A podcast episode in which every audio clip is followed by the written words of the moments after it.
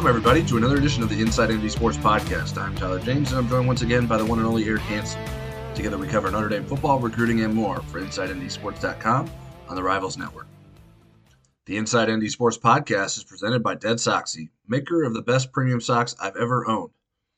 Okay, Christmas is over, but the return season has just begun. Didn't get the gift you wanted? Looking for something to replace that tacky gift you had to send back? Dead Soxy has you and your feet covered. Head over to deadsoxy.com and use code LUCKY at checkout for savings exclusive to our Inside ND Sports community. That's right, Lucky, L U C K Y, gets you 30% off and free shipping on all orders with no minimum purchase required. This deal isn't available to the general public, so you'd be wise to take advantage of it. Visit deadsoxy.com and shop your favorite navy and gold styles or any of the collections on the site. Happy holidays from Dead Soxy, and as always, stay Soxy. Gator Bowl week is finally here. Soon we'll be able to take a few hour break of talking Notre Dame recruiting and transfer portal activity and watch some actual Notre Dame football. But to be clear, we love all those things this time of year. We also love offensive line play on the Inside ND Sports podcast, but I think it's fair to say that our guest today, former Notre Dame All America offensive lineman and current CBS sports analyst Aaron Taylor, loves offensive line play even more than us. Aaron, thanks for joining us. Oh, it's my pleasure, man. It's always a pleasure jumping on with you and Big E to talk the Irish. Aaron, let's let's jump straight into this Gator Bowl matchup. South Carolina has allowed 200 plus rushing yards in three of the last four games of the season for itself, and will also be without two of its starting defensive linemen. So, how fired up should Notre Dame's offensive line be going into this Gator Bowl? I think they should feel pretty good. It's probably the biggest mismatch on paper is Notre Dame's ability to run the football against a South Carolina unit that, uh, to your point, has struggled. But they've also beaten two top 10 teams back to back in their last two outs. So this is a team that's going to have a ton of confidence and would love to add Notre Dame's pelt to its resume to finish this season uh, what Shane Beamer's done down there is just absolutely amazing. I remember when he got hired a couple years ago, it was kind of like almost hokey, and we were all, you know, looking like, man, is this going to work? This guy's not experienced. He's playing in the SEC. How's he going to be able to figure this thing out? But boy, has he ever! So uh, both these teams are going to look quite a bit different than we saw them during the regular season because of guys that just aren't going to be in the game for a variety of reasons. But uh, a really good opportunity to kind of in the season strong, going to the spring with some confidence. And I'm sure both uh, programs would love to come out victorious. Not going to be easy out for either of them. So it should be a good game. So, Aaron, I want to jump in with an XO question. You mentioned the mismatch on paper for the offensive line, and yet there were a couple of games where that appeared to be the case and it didn't play out that way. Stanford being one of them, uh, with them doing a lot of movement before the snap and so forth. Navy, who was really good against the run against everybody, but yep. still small. And USC, who wasn't really good against the run against most teams and gave Notre Dame some, or at least forced Notre Dame to be a passing team. So if South Carolina does that, what's what's Harry Hiestand and Tommy Rees's answer? Well, Notre Dame, to your point, they they were inconsistent, but when you watch the tape, and, and you're spot on about Brian Newberry, their defensive coordinator, who just got elevated to the head coaching position, taking over for Ken Niumatalolo, he schemed up everybody extremely yeah. well, and especially you know half over half, the adjustments that he makes, he just he gives everybody's fits, and that certainly was the case with Notre Dame's line this year people stopped Notre Dame's run by loading the box. They weren't threatened by the vertical pass game. So you have confidence in your safeties, you have confidence in your corners and your nickelbacks. You can bring that extra body back into the, the line of scrimmage. There's just nobody to block them. So yeah. teams kind of sold out against Notre Dame and said, hey, you're going to have to throw to beat us. And a couple of them are right. They weren't able to do that. Certainly was the case against Stanford.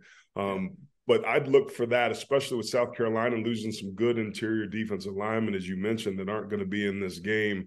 Uh, but if Tyler Buchner plays with his mobility, that completely changes things because he becomes an instant runner and changes the math. It becomes a plus one. So the defenses have a much more difficult time because of the extra gap that that creates. So there's going to be some good cat and mouse there, I think, leading up till game time. And once they kick off, it's going to be business as usual. But when you, I mean, if you have five offensive linemen, you have six gaps, right? So if you bring a seventh guy down, there's an extra body that isn't blocked. So that's effectively, in an oversimplified way, what teams were doing.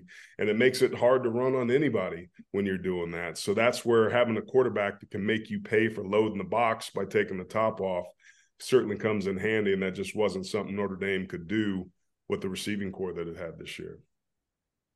Aaron, I, thought at times the line struggled to to respond to maybe some slants or some games that the defensive lines were were were running against them. What what is sort of the schematic answer to that in the running game, and is it just a matter of making sure everyone's on the same page and communicating for the offensive line? Yeah, I mean, you go in there with a game plan, and it's like Mike Tyson used to say, you know, everybody's got a game plan until they get punched in the mouth. Well, the defense lines up where they're supposed to line up until the ball gets snapped and everybody moves. That's the one thing that's unique about football is that on the snap of the football, everybody in the field moves, and that makes it hard for an offensive lineman. Our first steps are so critical, our landmarks, making sure we get our head and hat placements where they need to be when you have people that start in in one spot and spike inside or stunt exchange move it makes it really difficult to come off and be physical. So a way that you can pick a lot of that up is to run outside zone where you just running to an area and you let the guys kind of block themselves. You can also run some gap scheme stuff where you can double team on the play side pull the backside offensive lineman and kind of pick up all the trash. Duo is another way that you can do that um, to have some shoulder to shoulder double teams at the point of attack. Offensive linemen have to be aggressive to be successful. And what movement does is it makes that little hesitation take place. And if you're a good enough defensive lineman, you can get penetration with that. The entire thing breaks down. So teams are going to see that on tape. They people weren't able to do it a whole lot, but they did have some success. So when I was in the NFL, Tom our offensive line coach in Green Bay, said, Man, you guys are opening up a can of worms. Everybody's going to do this to you until you can figure out a way to stop it. That could be this week, it could be next week, it could be in week 12. But until you guys figure out a way to pick this stuff up, we're going to see it every week. So I'd imagine that South Carolina, that's probably where they're going to start. But they've also both had some time off to be able to kind of do a deeper dive on what the personnel and play calling and those things are going to be getting ready for two different quarterbacks. But all that stuff kind of sorts itself out. But this time off between the end of the regular season, no conference championship game, playing a later bowl game is the type of thing with a young offensive line that's played some snaps together. You can really work in, in, those sort of things, hoping to have better uh, outcome when you're playing against the Gamecocks. So when I'm watching the Clemson game from the press box on November 5th, I'm thinking about this is the Harry Hiestand line Aaron Taylor talked about in preseason that we would see that bullies a pro front seven. Um, they they weren't a finalist for the Joe Moore Award. How far away were they, and what maybe kept them from getting to that point? Yeah, Eric, that's a, a great question. And and candidly, I, I, think we may have missed there. And Notre Dame should have been a semifinalist. I don't know if they were good enough to to be a finalist yet, but boy, had it been a 16 game season, they probably would have been. Their their week over week progression from you know the first quarter of the season to the first half of the season, and that Clemson game was really kind of what woke us all up to just the magic of what Harry Hiestand does with simplicity. It's just repetition over and over and over. Their first steps, whether it's against the run or in pass sets, their hand and hat placement, fundamentals of, of up and down leverage, of inside out leverage with their hands. They're they're in pass setting. I've always thought that when you watch people in the way that they use their hands, on the offensive line is a real tell about how well they're coached because it's so unnatural. We, by our nature, want to grab and put our hands outside, especially if you have somebody that's fast, but you give up your chest and you're just not as effective. Harry demands that those guys do not do that. And that really, to me, was what separated them out and, and gave me confidence about what it is that they were going to be able to do. I think some of the guys looked at the inconsistencies at times in terms of production, um, but I probably need to make a call to that offensive line room. I texted Harry uh, after our semifinalists came out, and I said, "I owe you in your room an apology." Uh, I haven't talked to him since. I'm kind of waiting for the bowl game to, to, slow itself down. So if you guys call me in a couple weeks and my ass is chewed off, you probably know why. Um, but just watching what he did, and with the injuries and the position changes and young tackles, uh, it's just he's the best there is in football, man. It's it's incredible what he can do, and he had some good groceries in that room. To Jeff Quinn's uh, credit but when Harry gets a hold of good players, you get to see what you're going to see. And I wouldn't be surprised if they win the thing next year, given the trajectory and how strongly they finished 2022. Aaron, as you can imagine, some Notre Dame fans don't love the idea that Michigan has won the Joe Moore Award uh, in consecutive years now. How has Michigan been able to do that? And I think um, one thing that's interesting to me is that they were able to bring in a guy like Olu Olu Oluwatimi, uh, yep. into that offensive line and sort of make that transition, I guess, seamless from the outside at least. How, how has how has Michigan been able to do that? And do you think that um, that's something that is continuable that you can bring in sort of uh, experienced offensive linemen and make that work? Where at a position that maybe I don't think people assume you can sort of bring new faces in and it, it sort of work right away.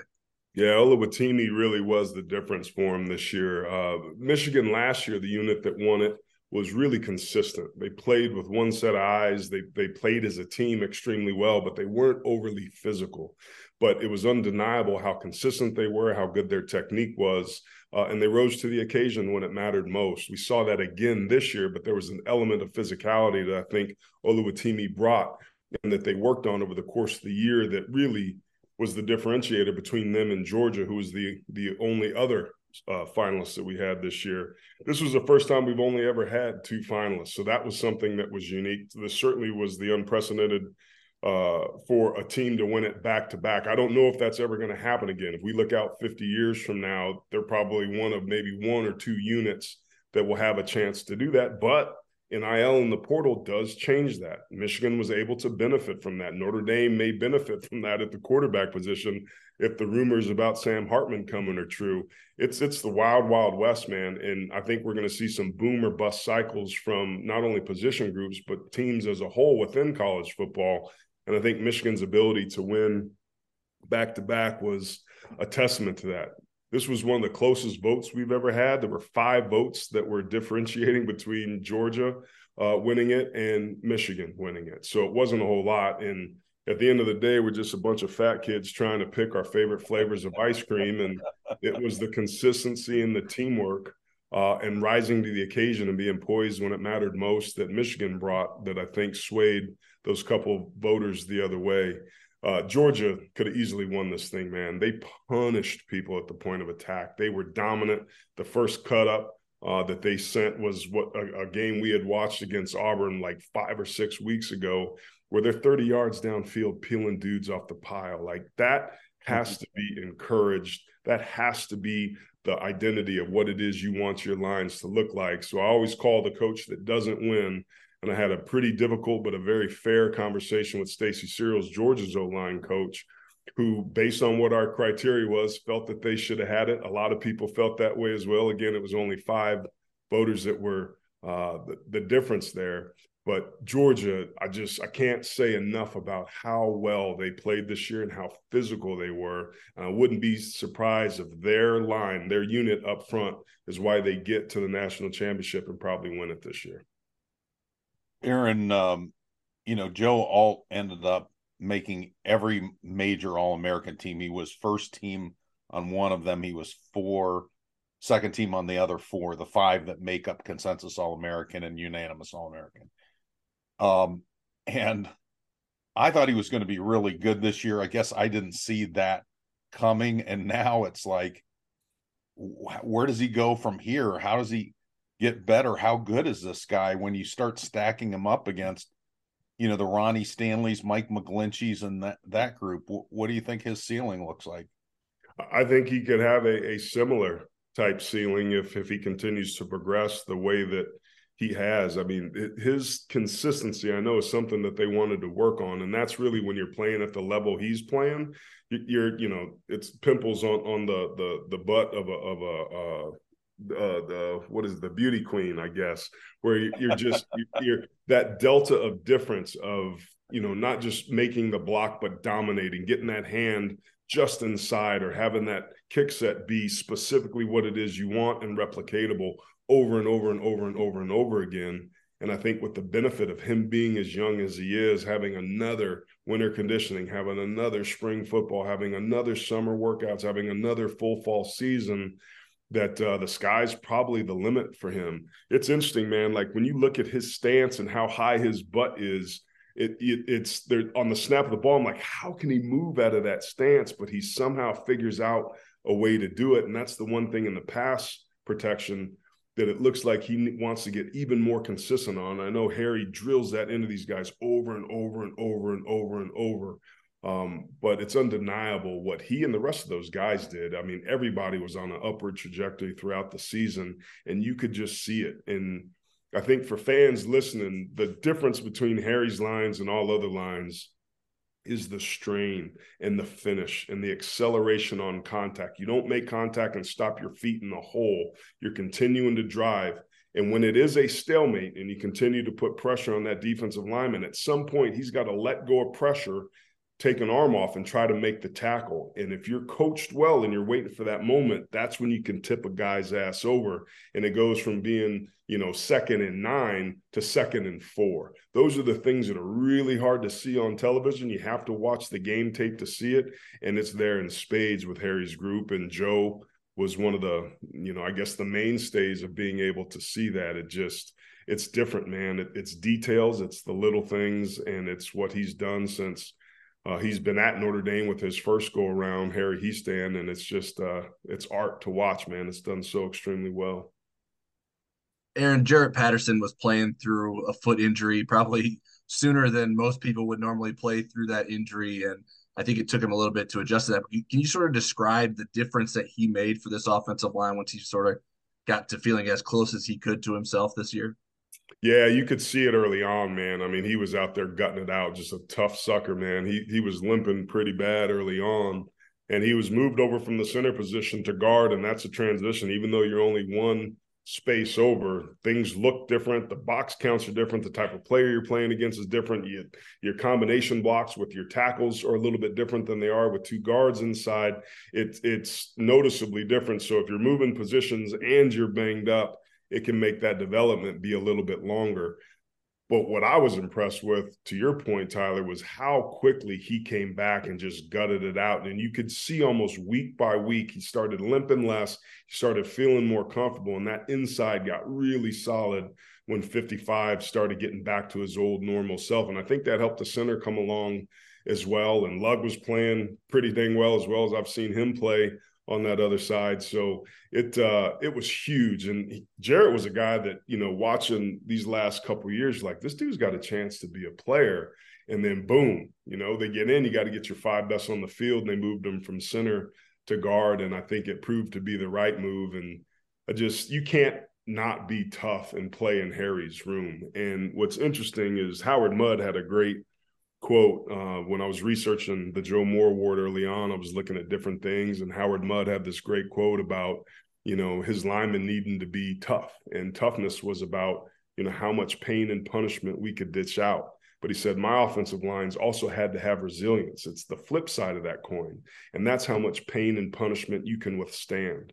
Said my job as an offensive line coach is to raise my guys' resilience level so that they have no breaking point and I really see that consistently with Harry's lines, and Jarrett Patterson is a perfect example of that. Aaron, before we move away from the offensive line, um, you know, next year there's going to the two guards leave, so Patterson and Lugg are gone. There's a whole bunch of people that want to be those guards. You know, Kristofic has been a starter. Rocco Spindler's been waiting. Um, eh, there's a couple of tackles that would like to move inside uh, Baker and Carmody. And then you've got this kid named Billy Schrauth, and I don't know how much he was healthy when you were in South Bend. He was coming off foot surgery, so you may have never seen him. Uh, and maybe you and Harry have talked about him. Uh, I'm just curious if you've heard the latest rumblings because he's coming. Uh, he's he's a freshman now, and and there's a lot of noise about what he can do.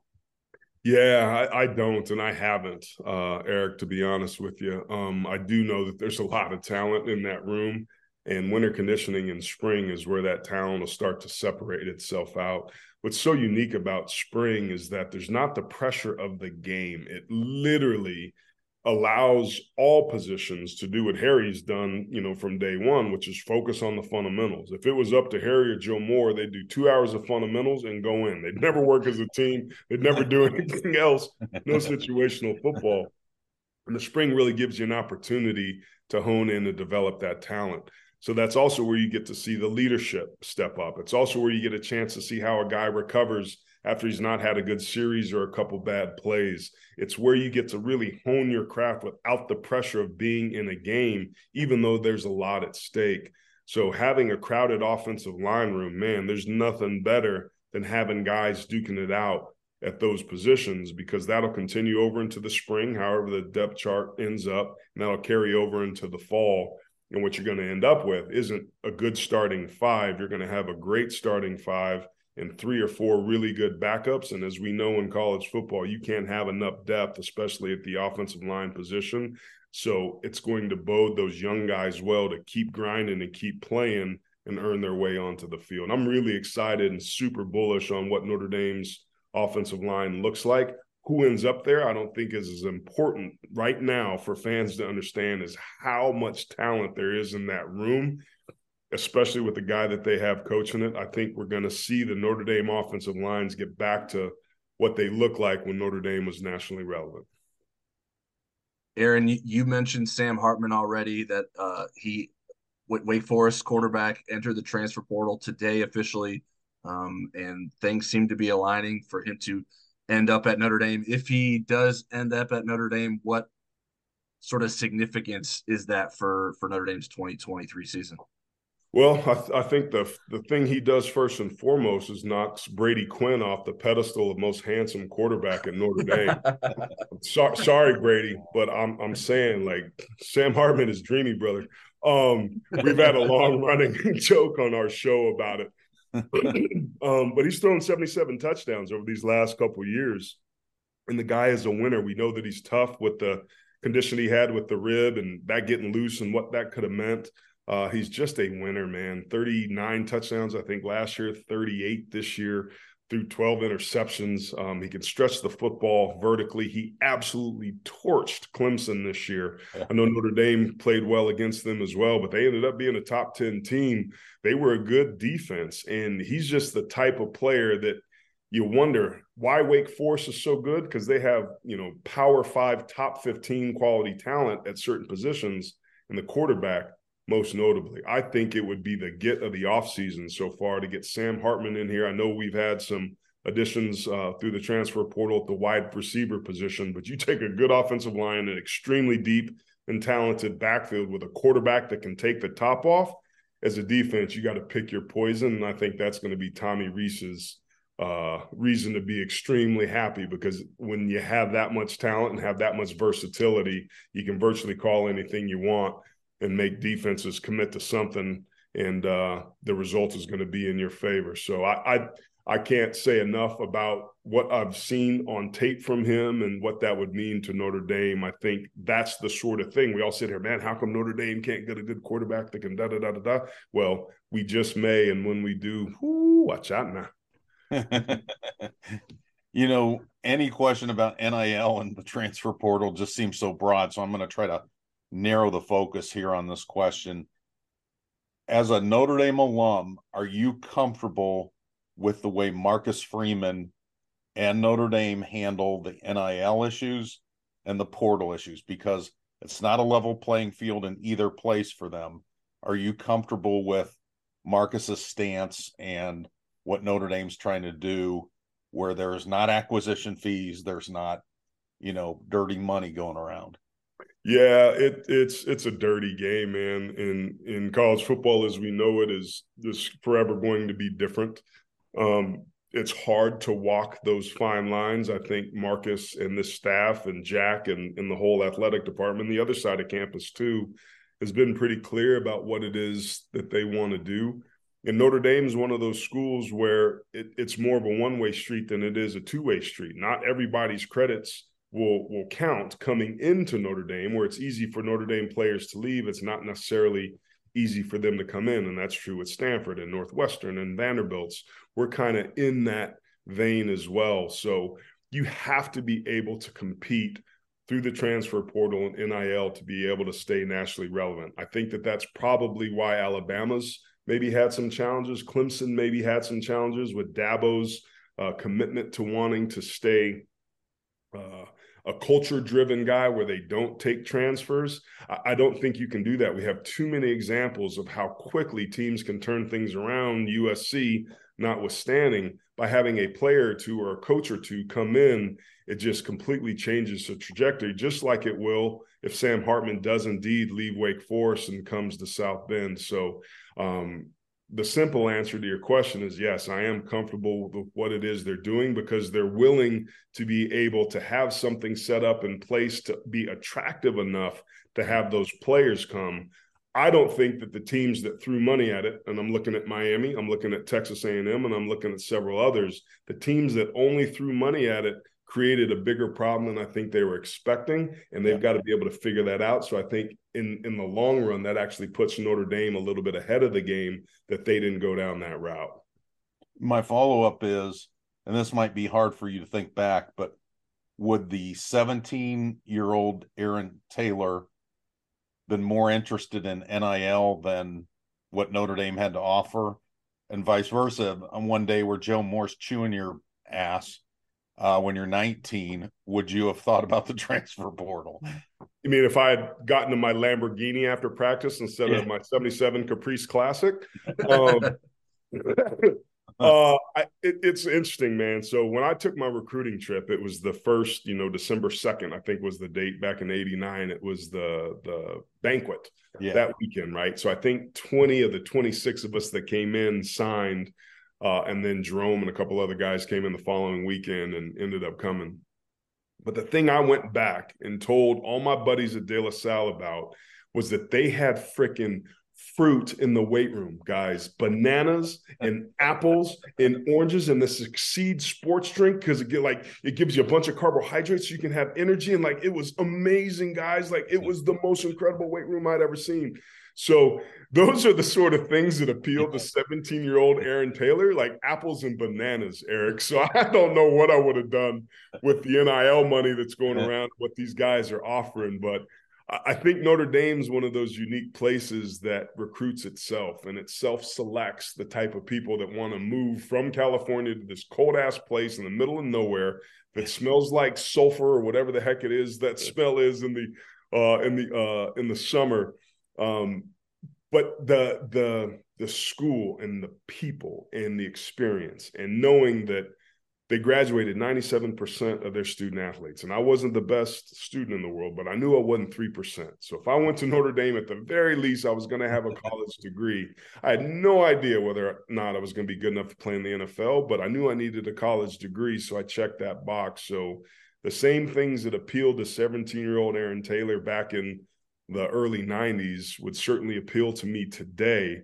Uh, and yeah, it'd be nice if I could drive a Lamborghini after practice uh, with some of these guys. But man, it's uh, it's incredible. I, what they're able to create and enjoy for some of these guys is you know generational changes of the trajectory of their families before they even get to professional athletics.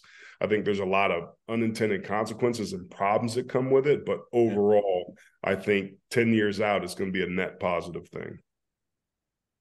Aaron, we are one game away from Marcus Freeman's first entire season at Notre Dame. What what are your overall thoughts of how this season has gone for him and how he has handled everything that's come with it? Man, it, it was a big first job for him. And I think a lot of us like all pulling for him, all super excited. The energy that he brought, uh, crushing the recruiting trail early on.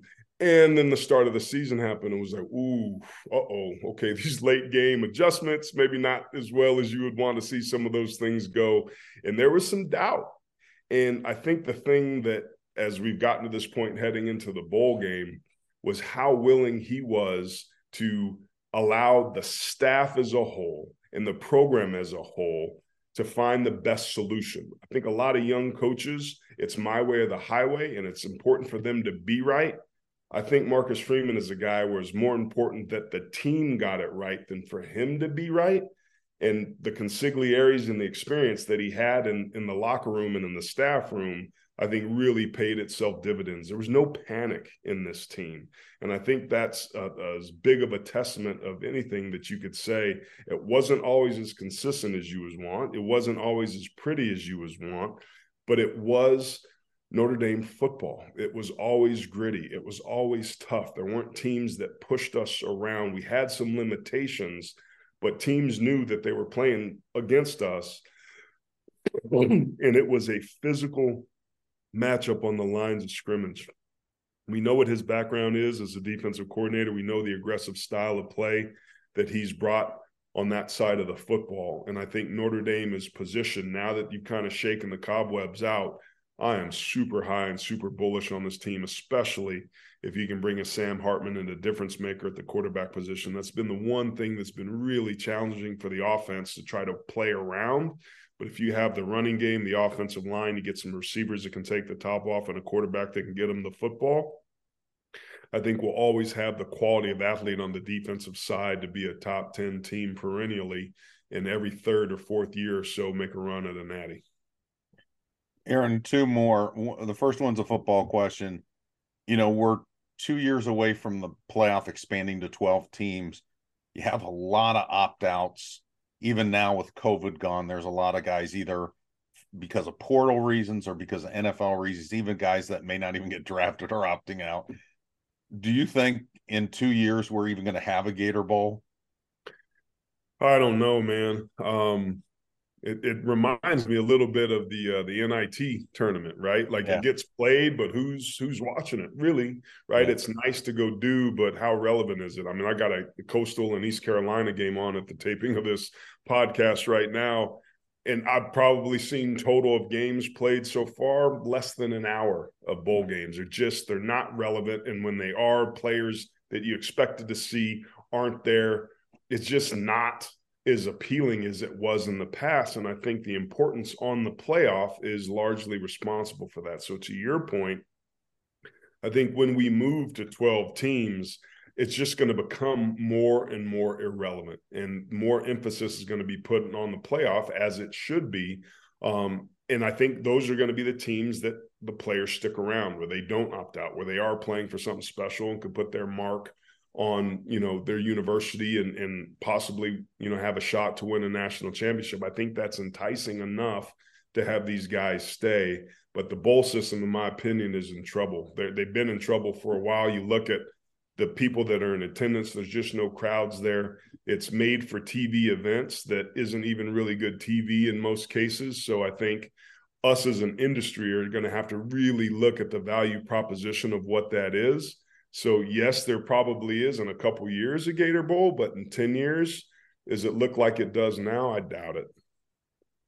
Okay. And then the last thing I know that you have really had some powerful messages in this last year about mental health.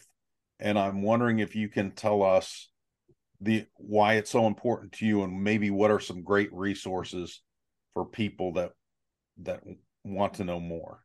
Yeah, that's great. A thoughtful question, Eric. I appreciate it. Uh, my why is that I've lost nine to completed suicide from my football and social circles, and dozens more for what we call deaths of despair, and that's you know addiction and overdose and those sort of things, where it wasn't an intended suicide but led to a premature or unnecessary death, nonetheless. So I've done what I've always done, and that's try to be a good teammate. Now it just looks like doing that in the mental health circles so I created a, a, website called Mental Health Best Practices. It's uh it's a work in progress, but it literally was just that, an aggregation of resources of, you know, how to elevate people's moods and how to sleep better, how to eat well, and some of the more common things, how to decrease anxiety. Um, and I've had some success there. And I, I've always kind of just been a dude that's been willing to go first. When I got to Notre Dame, Coach Moore and uh, the defensive line coach said we need two guys to step up to to do a, a, leverage drill, and without hesitation, Bryant Young and myself stepped up and you know stalemated and did that, you know, every day for uh, four straight years. But that willingness to step up and, and put it on the line with things that matters just kind of always been something in my DNA.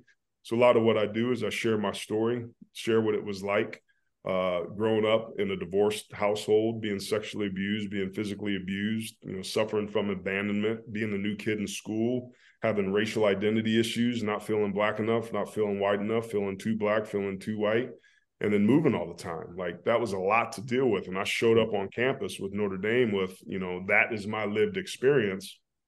So it wasn't the things that happened to me that determined what it was I became. It was what I did about those things. So I share a lot of that, and it's stuff that most people can do to begin to improve the outcomes in their life because we've all been through the damn meat grinder these last three years, man, and it's huh. ongoing.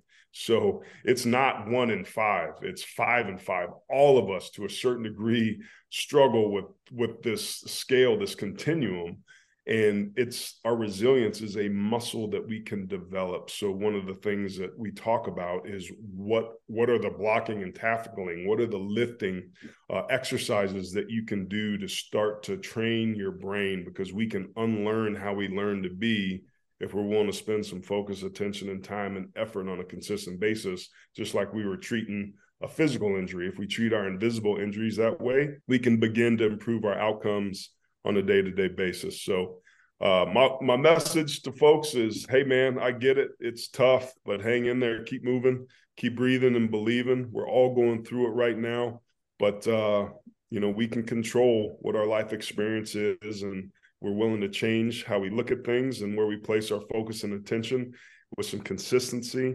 Then we can start to to improve the way that we feel on a day to day basis. And uh, I just I'm honored to be able to do what I do and little under the weather now, so my my brain isn't too clear.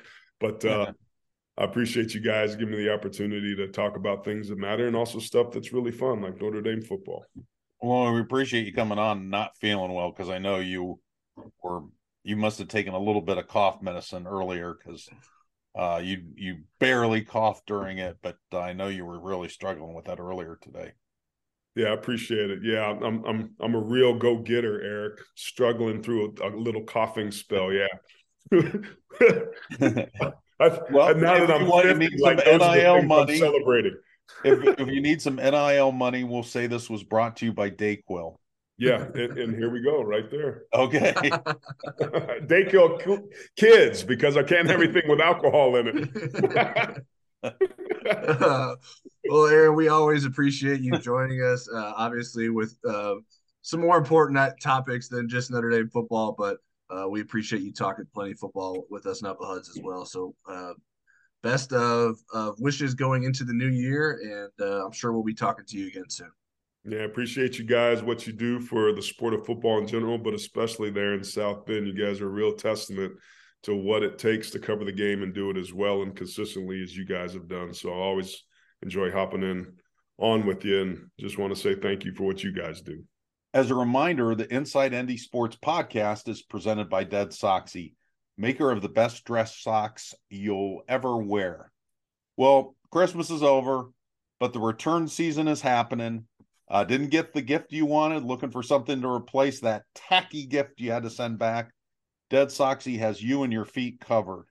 Head over to deadsoxy.com. That's D E A D S O X Y.com and use the promo code LUCKY at checkout for a savings exclusive to our Inside ND Sports podcast listeners.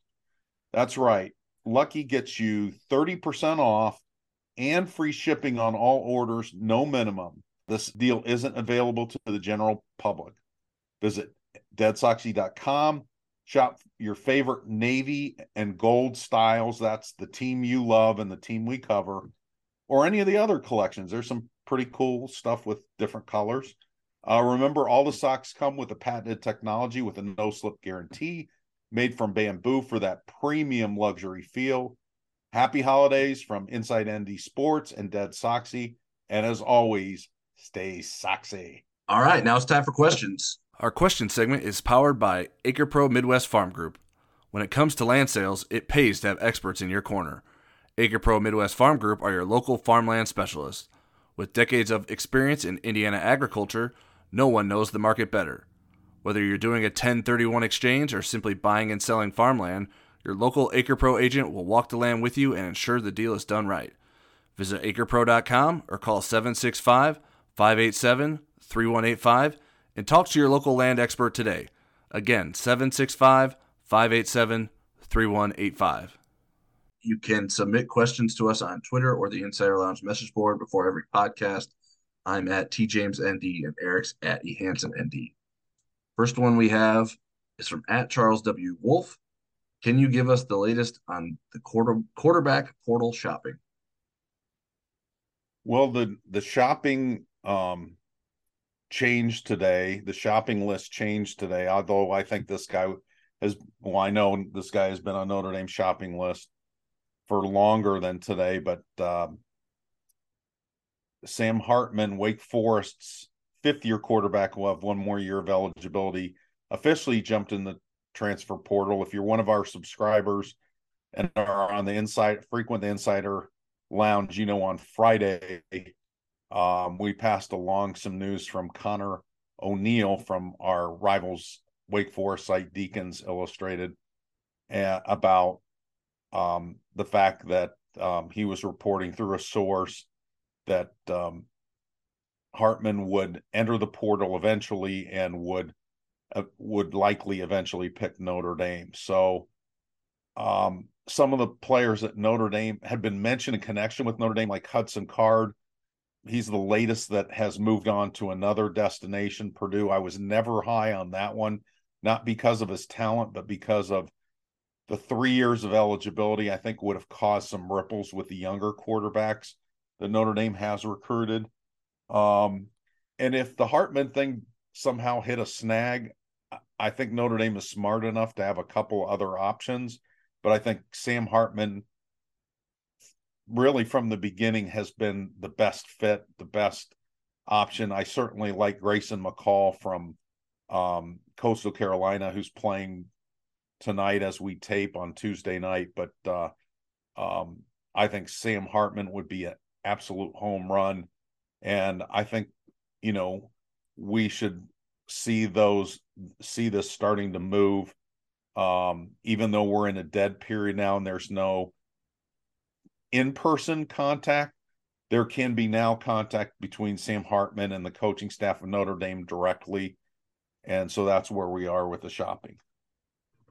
Yeah, and um, I we don't have a timeline necessarily at this point. I mean, he just got in the portal today, so we um, will work to continue to report on this. Now it's it'll be easier to report on from Notre Dame's side of things um, than it was prior to him actually being in the portal.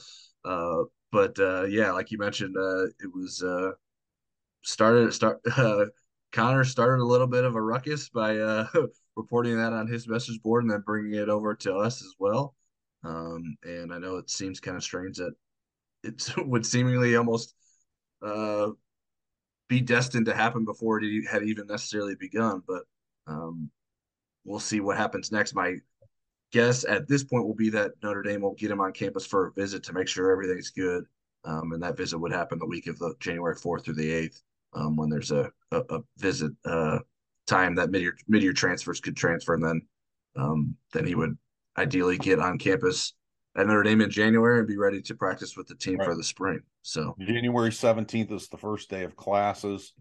Um, and again, just kind of following up on what Tyler was saying, Uh, and I've had people ask me this. They've said, "Well, how could there be this connection between Notre Dame and Hartman if he's not even in the portal?" There, the the student can initiate third party contact. They could well, let's take Sam's name off of this. Let's just say Tyler James wanted to go into the portal. He could have his high school coach call Notre Dame and say, Hey, would you have an interest in Tyler if he wanted to transfer to Notre Dame? Would you? We know that you're looking for a quarterback. We've seen that in stories. Would you have? Do you think there's a match here? Do you think uh, Tyler James could, you know, make it through the admissions process and so forth? and that's how that contact could start and there could be you know things back and forth and certainly you know Tommy Rees's reputation you don't have to do a lot of research to you know, figure out what his reputation is. He has a lot of NFL concepts. Sam Hartman wants to improve his NFL stock because he's playing in an offense that doesn't enhance those things. Um, even though his arm looks pretty darn good in that offense, uh, but it's not something you see in the NFL. So um, th- that's how that's possible without there being tampering or violation. Like Phil Jurkovec went from Boston College to Pittsburgh lightning quick, and and that was because you know Phil Jurkovec had an, a connection with the Pitt um, offensive coordinator and quarterbacks coach, and they were able to work through a third party, I would assume, uh, to get that moving very quickly so that once he was in there, he was out pretty quick and on his way to Pittsburgh. Yeah, so uh, I mean, nothing's ever done until it's done. so right, uh, I right. know uh, there's reason to potentially celebrate, and I understand people are getting excited. And we, um, I mean, if it doesn't happen, people will, not be pleased with us for passing on the reporting that we passed on. But um, that's, I think that's where things are heading right now, and we'll um, continue to right. to monitor it as it crosses right. the finish line. It, it's until it's final, and that's why a lot of the dealings. I mean, Notre Dame is much more hush hush about its transfer portal people than it is you know recruits than it is it's high school recruits. And so uh they're you know again you, you have until paper sign he's coming he's enrolled you know um something else could happen but uh, we do not anticipate that. All right next question we have is from m. Mcdonough und i believe that is the best way to translate the username uh, from the insider lounge uh, pretty excited about the possibility of Sam Hartman transferring to Notre Dame. Is it possible the best case for 2023 is still Tyler Buchner wins the quarterback competition because he plays like the guy he was projected to be coming in? Or Hartman, or is Hartman behind the Notre Dame offensive line just too good to pass up?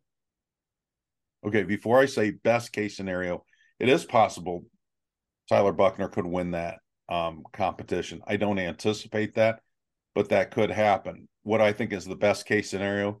I think the best case scenario is for Sam Hartman to win the quarterback um, competition, look like he did in the bowl game the other night. Um, and then Tyler Buchner, who's almost the same exact size. I think they're both 6'1, 215. And if you if you notice, Hartman didn't run a lot in that game, but boy, when he did, he was really effective who's also his footwork in the pocket and his fearlessness in the pocket was just amazing to me. Um, it was, and it's something Tyler Buchner could learn. It could help Tyler Buchner be better. And as long as Tyler Buchner's getting some play, you know, he's maybe has a role and he's learning, I think it's it's it's going to make Tyler Buchner a better player. Yeah, I mean, while possible, I think it's it's a bit hard to imagine Buchner's 2023 ceiling being higher than Hartman's 2023 ceiling, but it, it's not impossible. Um, it just seems very unlikely. And I, I think the biggest thing is you know what you're getting with Sam Hartman. He's been a college quarterback for a long time. That one of the funny things that I, I that sort of struck me when I was researching Sam Hartman was that he his fourth career start as a freshman was against Notre Dame and in that game, he played against Ian Book in Ian Book's second career start.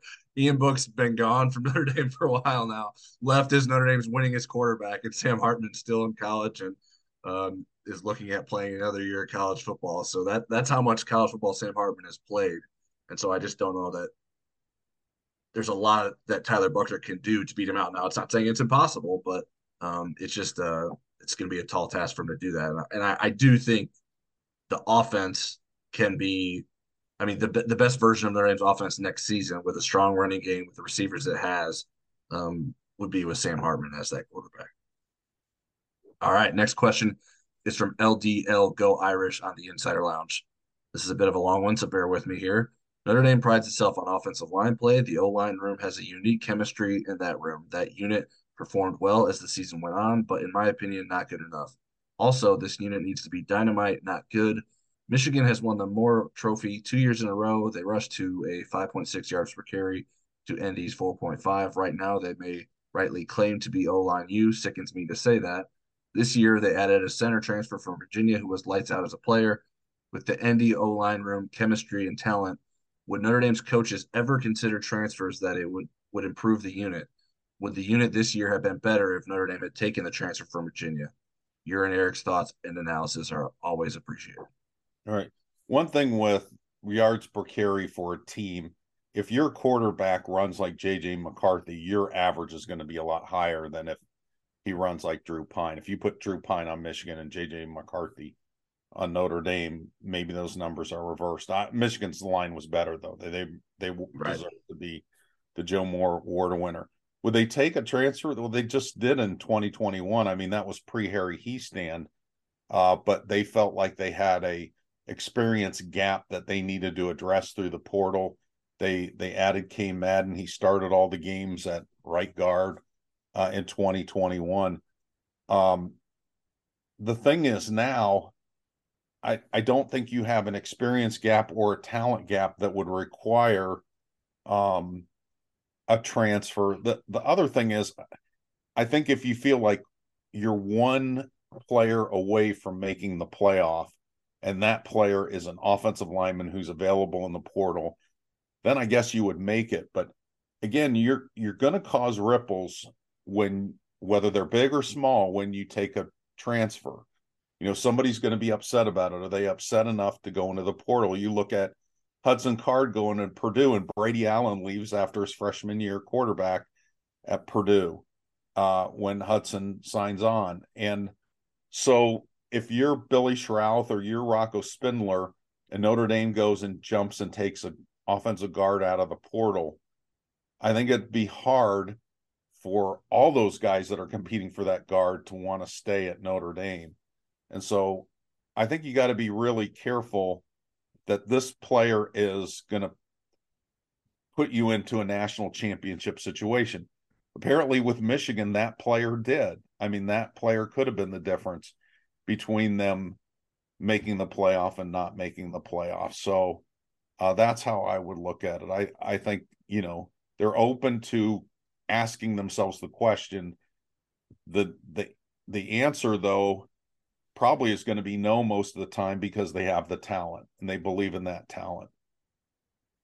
Yeah, I, I, to answer the, his, his, last question, Olu Oluwatimi would absolutely have made Notre Dame's offensive line better. I think Zeke Correll was the weakest link on Notre Dame's offensive line, in my opinion, and um, Olu Oluwatimi might have been the best offensive lineman at Michigan uh, on a good offensive line, obviously. So um, I think uh, he certainly would have. I don't know that that was a name that Notre Dame had any connection with. It wasn't a name that crossed my. I remember crossing my radar during the offseason, but maybe it did, and things were already sort of um, destined for him to end up in Michigan. I don't. I don't know offhand what what went into that transfer. Um, but yeah, I mean, I understand the question in in regards to this is a different sort of era of college football, and Harry Hiestand hasn't necessarily been leaning on transfers. Um, so I, I, have never actually asked Harry Hiestand what he thinks about bringing in transfer guys, but my impression from knowing and observing Harry Hiestand as a coach, he he's not about kumbaya. He's about competing and earning your job and winning. And if the the best way to do that is to bring someone in, I would be surprised if he had some sort of uh, some thoughts or philosophy against that. I that would that would be a bit surprising to me. So if if the Notre Dame felt there was an answer there, I think they would entertain that. I don't.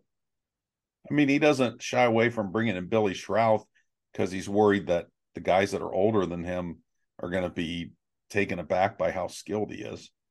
Right, and it's um, Notre Dame. I, I think has has recruited the offensive line better than Michigan has, even though Michigan has won Joe Moore awards um, I don't know that it is has necessarily stacked the the depth of its talent. I think that's why we've seen them also go to the transfer portal again this this month and bringing in guys for next season because they don't feel like um, they're in a position to just roll out the next guys for next year. Um, it's interesting to me, like two of the guys from Stanford. I don't know a lot of people that watch Stanford's offensive line. It's like, yeah, that offensive line is killing it this year. like, yeah. so uh, I don't, I don't really know. I have not studied those players closely enough to like say that they're not good players. Um, Collectively, Stanford's offensive line wasn't good. Right. So, um, just ask we'll Tanner McKee. We'll see how how that continues for for Michigan, but Um, as for Notre Dame, yeah, I think there's guys that Notre Dame likes, and if there are guys in the portal that it liked better than the ones it had on its roster, I think Notre Dame would would entertain that as well. All right, next question is from John of Gauntlet from at Willing Willing Hum. What is ND's usage of NIL in the transfer portal relative to how they use it for high school recruits? And how does ND stack up to other colleges with NIL in the transfer portal? Okay, well, their their policy is basically the same in both instances. They're not going to pay a, acquisition fee, which isn't NIL at all. It's it's cheating, above board cheating that's not going to be called on the carpet and calling it NIL.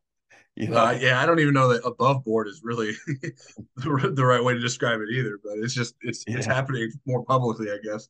Yeah, it's happening publicly and and uh you know, there's no fear of what this is going to, you know, no fear of retribution. But Notre Dame's stance is that they're Notre Dame saying we have NIL opportunities for you, and our players have them. There's a floor of money that comes in, and then there's going to be if you're good enough and you're marketable enough, you're going to make a lot of money here at Notre Dame. And the thing is, we're not going to guarantee it to you, but but what you get, you will earn. And there's going to be we have one of the strongest brands in the world so, um, you know, you're going to have your opportunities with grad transfers or transfers, grad transfers especially. They can kind of jump in and get that money very, I think, a little bit more quickly than the right high school kids. Now, how does this work versus Notre Dame versus other schools? I mean, there are a lot of schools that do what Notre Dame's doing. There are a lot of schools that don't do what Notre Dame's doing. And I think everybody kind of knows who those schools are. Miami and Oregon and Texas A&M are the ones that are reputed to be paying acquisition fees to players. And so um, there's not a uniform approach to NIL. And schools may adjust their approach. They may get a little bit more daring with the acquisition fees, or they may feel like they got burned and say, this doesn't work. We can show a track record of our players getting deals. So um, you know, right now there's not a uniform. You can't I think what's hard for fans is they can't put this in a box and predict what's going to happen. Uh, and they, there's a lot of extrapolating for one anecdote. This is everything in college football. It's not. It's just so ununiform right now that it is hard to to say what the patterns are are and what they're going to be two years from now. Yeah, I, I think if Notre Dame is going to continue with its track and sort of this is how it wants to handle NIL, I think it needs to do a better job of probably publicizing all the different deals that are going on and how kids are taking advantage of it. Um, I'm sure a lot of those conversations happen privately with the kids who need to have that that those conversations need to happen with. But I think they're being I, I just don't know that there's like a public perception, which maybe maybe doesn't get to those recruits or does, that Notre Dame's not exactly killing it in NIL. I don't know that that's necessarily the case. They're just doing it in a different way than some of those other schools. I think if you're if you're a big time player at Notre Dame, you're going to have opportunities to make money. All those guys did. Isaiah Foskey, Michael Mayer, um, Kyle Hamilton was the first to really cash in on on it in a big way. Um, so there there are opportunities there. But yeah, like Sam Hart, Hartman, for instance, if he comes to Notre Dame and he's the starting quarterback, like Notre Dame doesn't have to like have like this, this, and this is going to happen. Um, we're guaranteeing this. Like, hey, th- we're Notre Dame. If you're a starting quarterback, you win a bunch of games for us. Like, people are going to be forking over money at every at every opportunity um, uh, for you. So he, he already had some NIL deals that are. You just go to Sam Hartman's Instagram page of of some of the things he was promoting um, with different brands. And so if that's um, something he wants to do, I think those opportunities would be here at here at will be there at Notre Dame for him. So um, I think that's that's sort of getting to what you're saying. They're not there aren't sort of separate policies for what Notre Dame's doing um, from the transfer portal perspective versus the high school recruits perspective. It's just they're the those transfer portal guys because they're going to be graduate students a lot more most likely, and they're going to be guys that can impact the team right away. Um, the opportunities for those deals will be sooner and more immediate. All right, next question is from Christopher Cruz at ChrisND92. Do you think the actual bowl game plan will protect Tyler Buchner from extra running hits, more passing and handoffs, or optimize his running skill set slash strength? What would you do if you're Marcus Freeman or Tommy Rees? I think he has to play to his strength to win QB1 next year.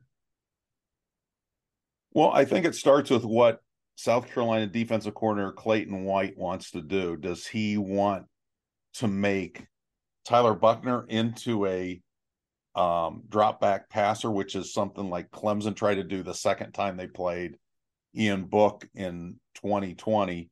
The first time Ian Book killed them with his outside running ability, uh, they were able to keep him in the pocket and they stacked their defense to kind of do that.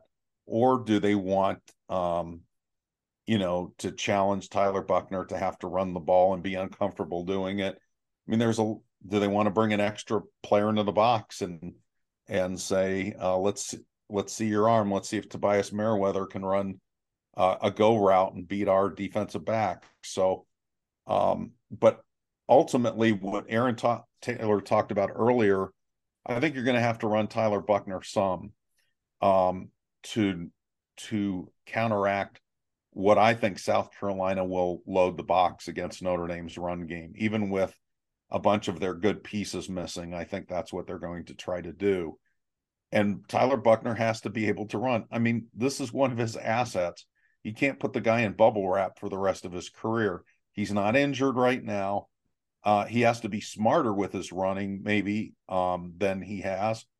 Uh, and Notre Dame has to be smarter, maybe not as many planned quarterback runs, but certainly maybe you know putting him on the move in the passing game, which he's really good. I mean, I've when you watch him in practice, and there's this one drill that I watched every practice, they'd have a stationary receiver, and all the quarterbacks had to hit that stationary receiver on the run. And the only one that really did it consistently was Buchner. Pyne didn't do it, Angeli didn't do it, Powlus didn't do it.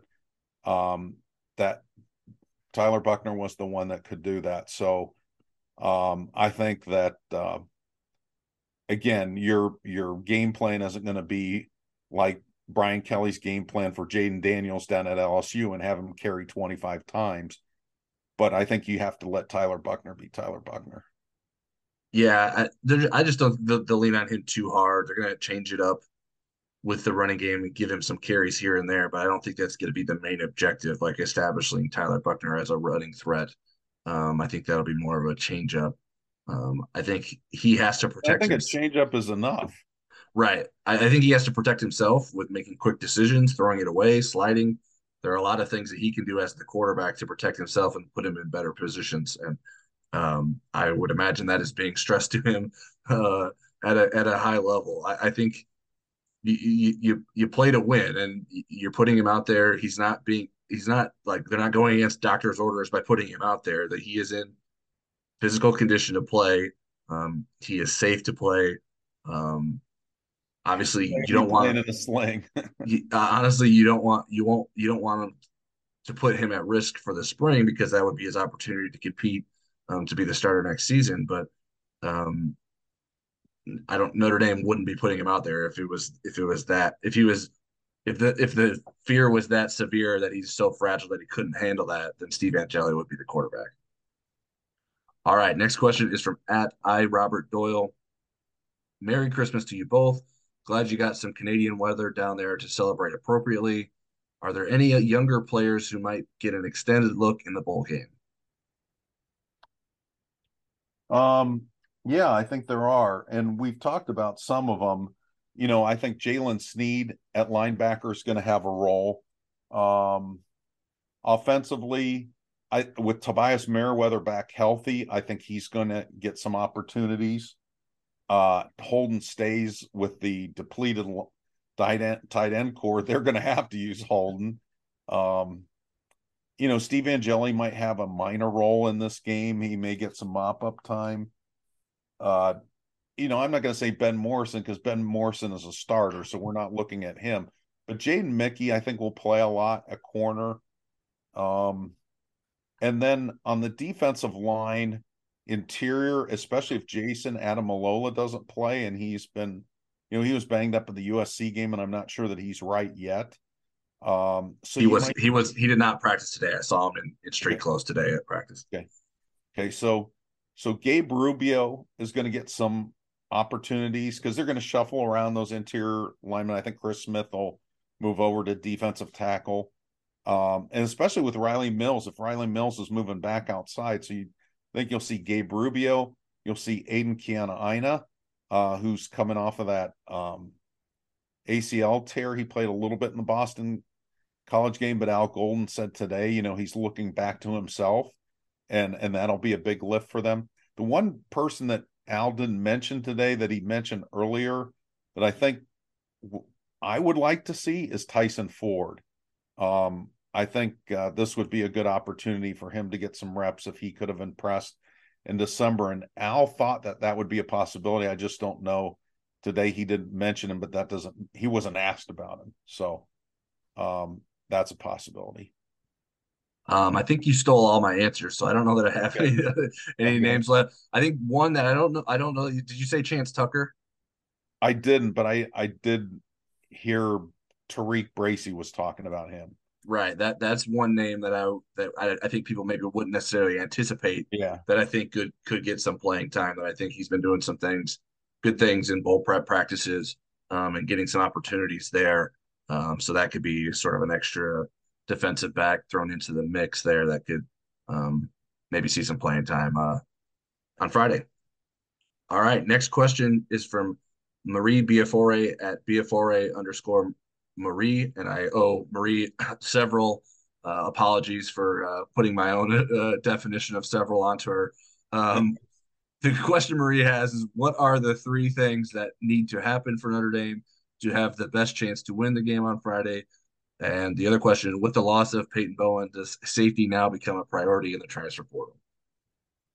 You know, it's interesting because this is a game you you could normally put like special teams in here South Carolina may be the team that may be better than Notre Dame at special teams all around. They are really good in every phase of it. So they're probably going to cancel each other out there.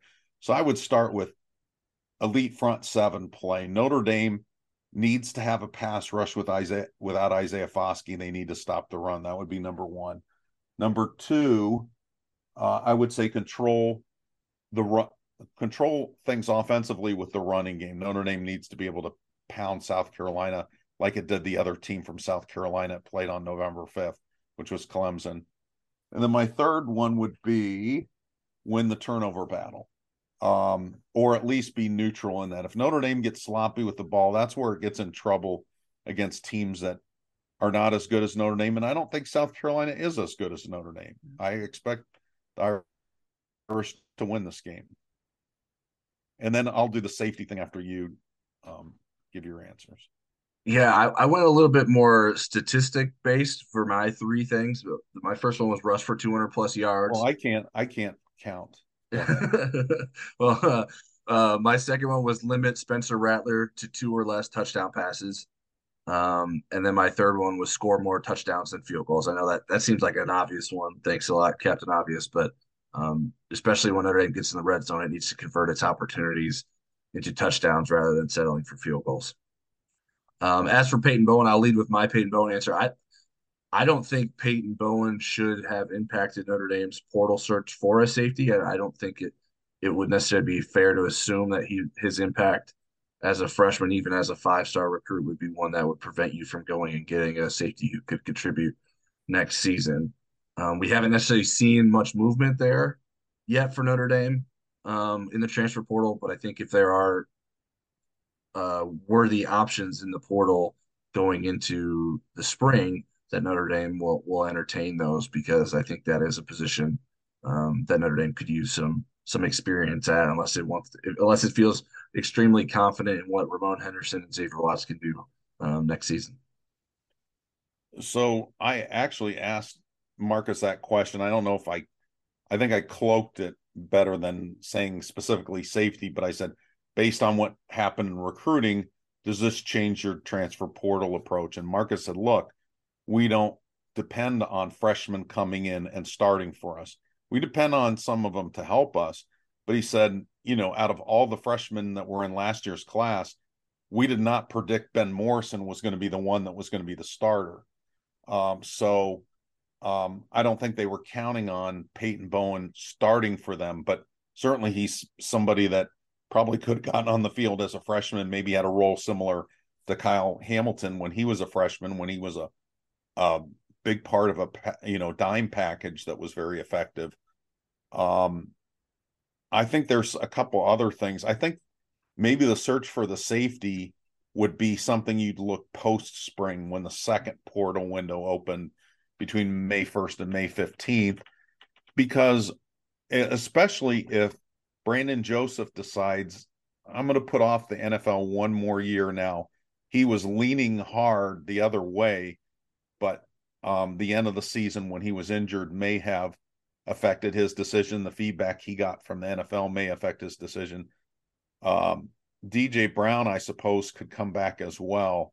But I think if Brandon Joseph came back, that may then you're thinking, okay, well, between Henderson, Joseph, um, and Xavier Watts, and maybe Walters or one of the freshmen, um, that there's a nice rotation there that they like. And if they feel like they're short, again, go go search for somebody. There's going to be a a new shopping list in in May of guys that are uh, looking for NIL money, playing time, or just to go to a bigger program. Yeah, and there still could be grad transfers um, that just want to play in their bowl game and are waiting for that to happen to get into the. We're not even through the the winter transfer portal window yet. Right. There's still guys that can enter enter the portal here in the next what is it like 18 days or something like that. Uh, yeah, so, January 18th is the deadline. What uh all right, let's get to our next question. Is from Irish One. yeah, real brain fart there. Uh, one Irish One on the Insider Lounge. How many players and coaches are currently missing for the bowl game currently due to weather delays and flight cancellations? Well, there was a handful of them Monday because Tyler saw one at the Jacksonville airport waiting for his luggage, and that was Tariq Bracy. Yeah. Uh, but I can I can confirm that Tariq Bracy arrived in Jacksonville around 6:30 p.m. Eastern uh, on Monday evening around the same time I did. I don't I didn't we didn't get a clear answer on how long of a day his travel day was yesterday. We were pretty limited in the amount of questions we had to ask him and probably didn't do do, do so in the most uh, efficient way. So I don't know exactly what his his travel war story was, but um, my understanding is that everyone is here now. I, I don't know that there's anyone that's missing um, I, there were just some long travel days yesterday across anyone anyone traveling across the country with all the different weather situations going on. But Notre Dame was certainly working hard to get everyone here. It wasn't like uh, if Notre Dame if Notre Dame was adamant that everyone needed to be at practice yesterday, they probably wouldn't have scheduled the day they would have and had a, had guys coming in that day knowing that there would be the chance that something like this could happen. So it wasn't like these guys would get reprimanded or anything for missing for missing practice yesterday. Usually the travel. How dare you let a tiny little snowstorm affect your travel? Usually Notre Dame's the one arranging the travel in the first place, so it's not like they were doing a poor job of. Uh, now, obviously, if they didn't show up where they needed to be when they were supposed to be somewhere, then that that might be a different story. All right, another question from the Insider Lounge from RRH1. Who do you expect to be ND's starting linebackers next season? I would say JD Bertrand lock that down as the middle linebacker.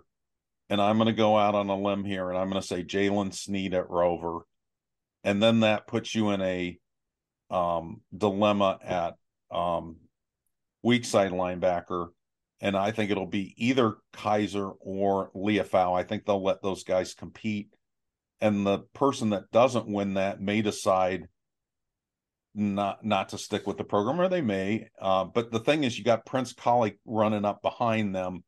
That's an ascending player that also plays that position. You also have Drayk Bowen coming in, although I think Drayk could be a middle linebacker, um, and I think Drayk will play some as a freshman. Um, so that's how I think. I think Jaylen Sneed is going to make the progression needed to be a starter, and I think that's what I want to emphasize in my prediction.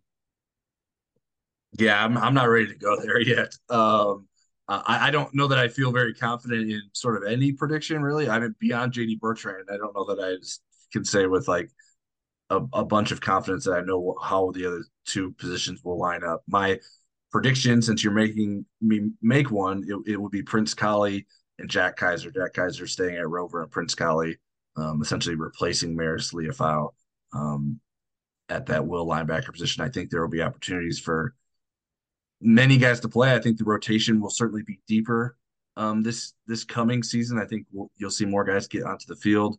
Um, I'm just not ready to say. To me, to to me, Jaylen Sneed is like a blind leap of faith as, as the as the starter for next season, just because I haven't seen enough of him yet uh, to to have any confidence in saying that he would be in a position to start next season. I I have confidence in his coach BJ Payne and his football knowledge. All right, one with that. Next question is from Dunnigan 80 on the Insider Lounge. Best comp on Jaylen Sneed. And the comp that Dunnigan suggested was Ernie Sims from Florida State. I know he would have a long way to go. However, athleticism side and speeds, speed, it has me hopeful. You know, the um Jaylen's downside or what what's held him back is he showed up 17 years old, 198 pounds and had never really honed in on the linebacker position. He played all over the place for Hilton Head Island, South Carolina high school football team by necessity. Uh, again, I had a long conversation with his coach, BJ Payne. Um, and so now he's learning how to be a linebacker, and he definitely has the skill set. I'm not good at comps, especially on other teams and other systems. I would say the hope is, and BJ said I wasn't off base in saying this, so I'll blame him or give him credit, is that Jeremiah Owusu Koramoah is the comp. And when I asked Al Golden about that, he said, that's what we think that he can eventually become is Jeremiah Owusu Koramoah, which is very high praise, saying that you could be the college Butkus Award winner and the uh, and a unanimous All American. But again, Jeremiah didn't have a tackle to his credit until his junior year, and then he became the player that we know Jeremiah is now. Yeah, I, I don't like forcing a comp when I don't have one.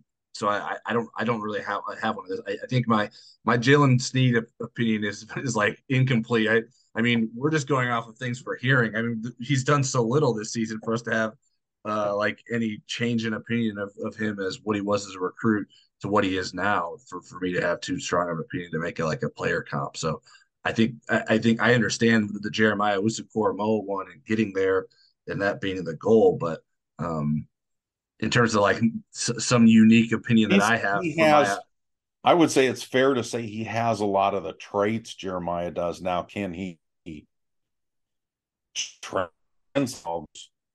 that's the, what you need to see to be confident, right?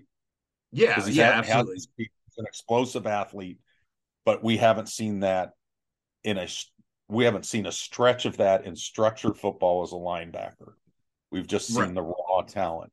Right, right. Yeah. I mean, yeah, if we're just doing like combine things, like, yeah, we can yeah. sort of compare guys to get, but like, yeah, what he looks like as a football player at the college level. I mean, that he's, he's a blank canvas from my, from my standpoint. And the other thing I really like about him is with everything that's kind of gone against him, his confidence hasn't been shaken one bit.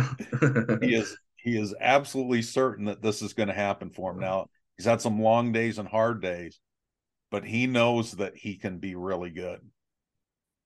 Next question is from Henry Bead at Henry Bead. Which early enrollee freshman are you most excited to see during spring practice? Okay, I'm going to let you go first because I took all your answers last time. I mean, it would be easier for me to say which ones I'm not excited about. There's a very short list. Well, he said fresh man plur or singular, so I I limited myself okay. to one. Um, okay. And my choice my choice was Jaden Greathouse. Uh, I want to see how ready he is. What does he bring that could be different to Notre Dame's wide receiver room? Um, he's he's been the most prolific and productive as a high school wide receiver. Um, so that that is the person that I want to to uh, to see um, this spring. And, and before you answer, I'll give the, the listeners the list so they know who we're choosing from. Um, Adon Shuler, Drayk Bowen, Preston Zinter, Braylon James, Sam Pendleton, Devin Houston, Rico Flores Jr., Christian Christian Gray, Jaden Greathouse, Jaiden Ausberry, Ben Minich, and Kenny Minchey. Okay, I'll give one on each side of the ball.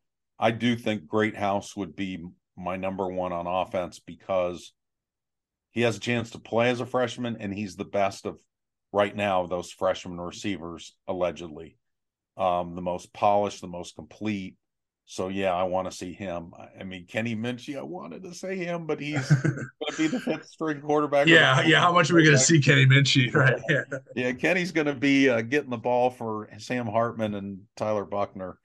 um, and then on defense i'm going to say christian gray uh, because I think he can help them right out of the box. I, am excited to see him. You know, from a um, practicality standpoint, this one of those safeties needs to be camera ready, um, and I'm including Brandyn Hillman as a safety right now until I hear differently. But um, I think those guys are, are exciting to see. It's it's interesting how low Brandyn Hillman is ranked by the recruiting services, including ours, rivals, and how high the people on our recruiting beat have Hillman way above some four star guys in terms of how they would, you know, catalog the one through 24 uh, recruits coming in. Yeah, it was like as soon as Peyton Bowen signed with Oklahoma, it's like, oh, or I guess I guess it was before he signed with Oklahoma, was when he committed to Oregon. Everyone was like, okay, Brandyn Hillman is now a safety. Like it was like everyone was just waiting for that to happen for it to like that be the, the green light. Uh, we we have known that Notre Dame had interest in him as a potential safety. I think it was one of the many things that Notre Dame was doing to prepare itself for the possibility of Peyton Bowen not being in the class, um, while also like not giving Peyton Bowen another reason to to not come to Notre Dame. Like Notre Dame would have been happy with Brandyn Hillman uh, uh, competing to be a whether it's a running back or receiver doing something on the offense. Um, but the the need sort of switched up there pretty quickly once Peyton Bowen went elsewhere because uh, they do need some guys to help at safety, and I don't know that like there's one guy there between Ben Minich and Adon Shuler, it's like, okay, the, that guy is clearly better than Brandyn Hillman. He's going to be able to compete right away. Um, I think the, all three of those guys will have sort of a, a, a shot at, at, doing that um, at Notre Dame. I don't I don't know how soon any of those guys will impact, but we'll we'll see how that that plays out.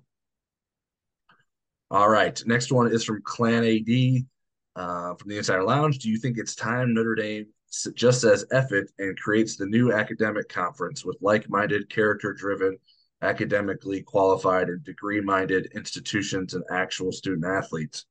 The NCAA NIL transfer portal non rule following institutions and academically non qualified athletes are ruining college sports and have turned college athletics into the newest online gambling of the 21st century. Well, the little manifesto at the end of the question didn't affect my answer. My answer would be hell no. I mean, if if Notre Dame wants to do that, then join the Ivy League. I mean, and then nobody would watch, nobody would care. Notre Dame would be irrelevant. Um, you know, Notre Dame will find its way in this weird Wild West thing that we're in right now. But no way would would I want, you know, would I think that is a good thing? No way.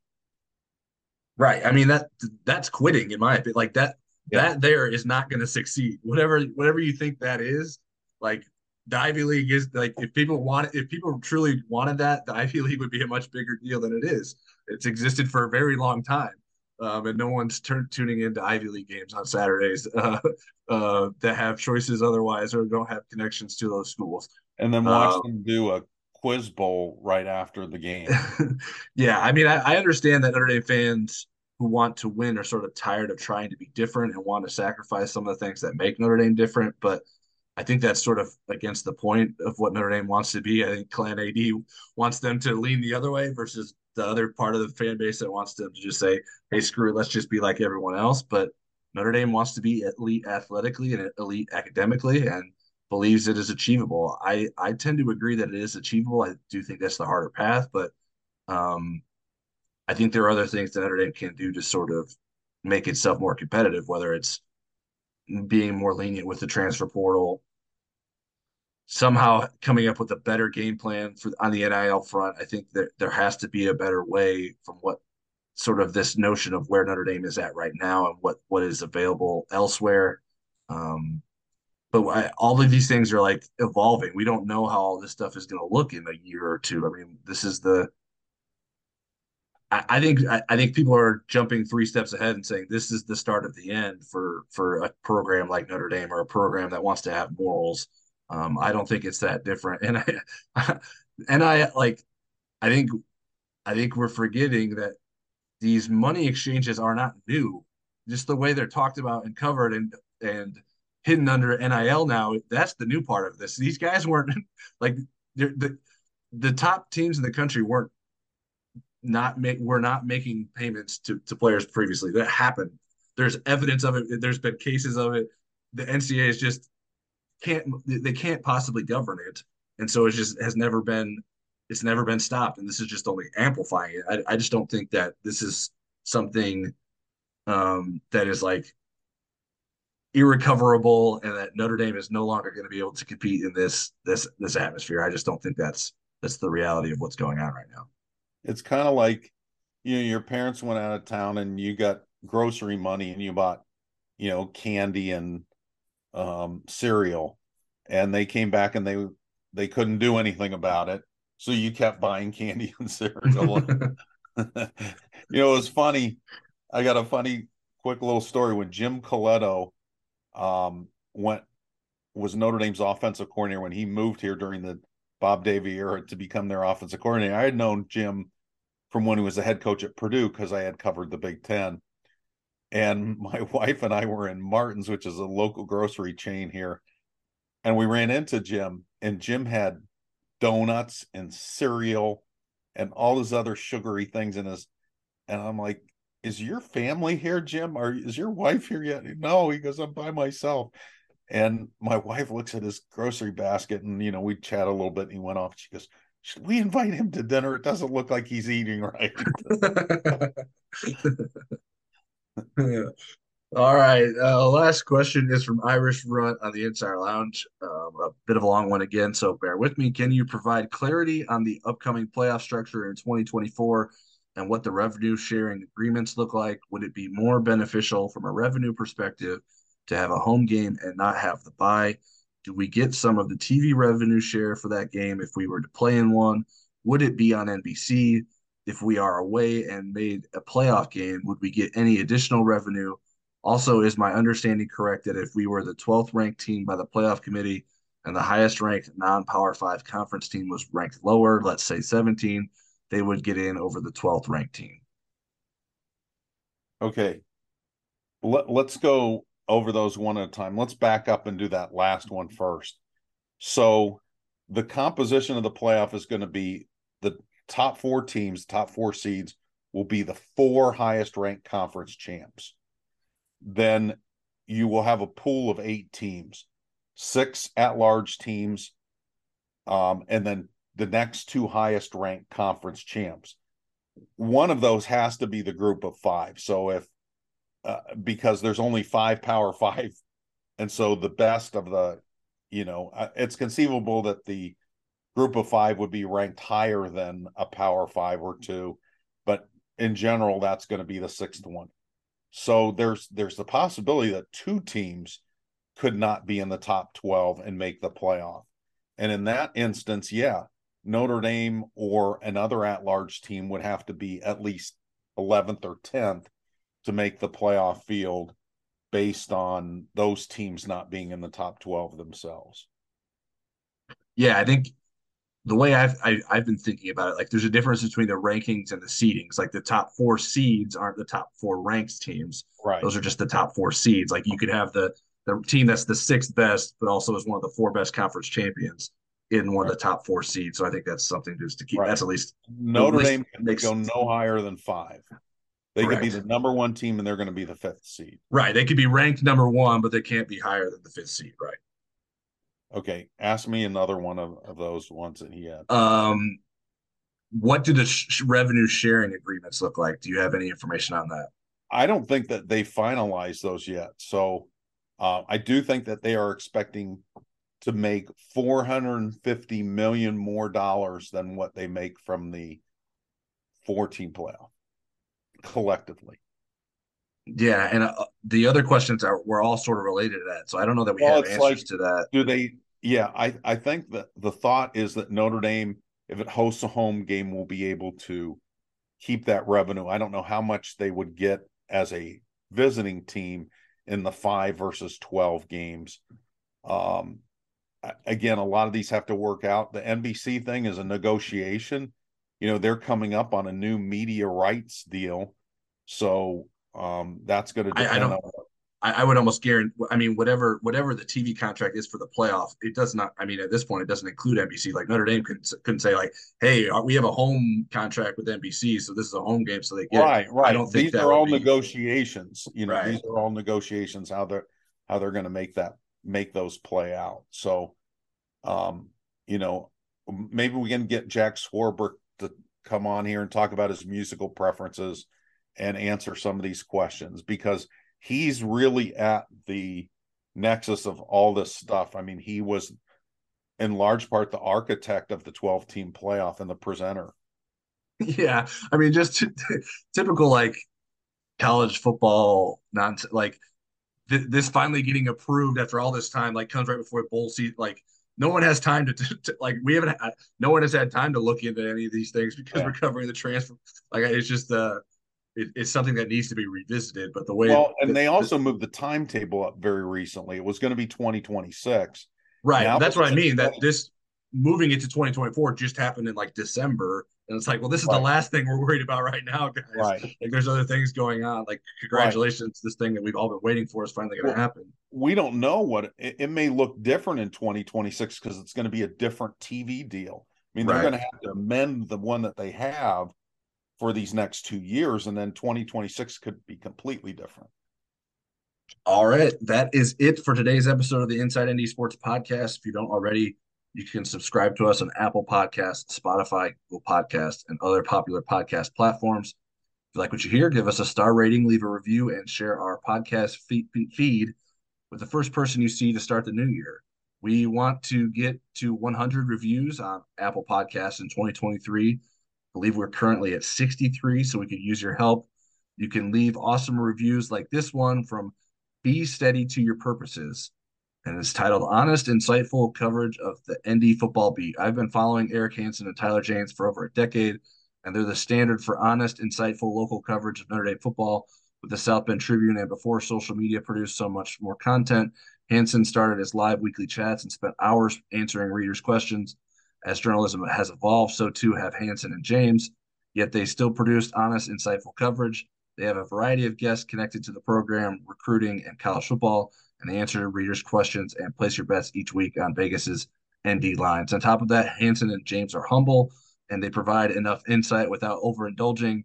I've long admired Hansen's humor to give these guys a follow. So I think uh, we did a little bit of overindulging there by reading that that review on the podcast. But I thought uh, that's sort of set, setting the standard for for people who want to leave us a Wait a review. second. Is that that Mary girl? Is that that? no, no, there's way too there's way too mentions of Eric, too many mentions for Eric than there are me for it to be for it to come from my mother. Uh, but yeah, it does does certainly sound like someone related to us or someone that we slipped a five to to give us a to give us a review. But we are looking for positive reviews. They don't have to be appreciate it. yeah, they we they don't have to be that spectacular, but we love the feedback. So thank you. Be steady to your purposes, whoever you are. Uh, we'll be back with a Monday Night Live show on YouTube next Monday to recap the Gator Bowl, and we'll have a podcast during the week as well. Until then, stick with InsideNDSports.com for all your pregame and postgame coverage needs, and have a happy new year.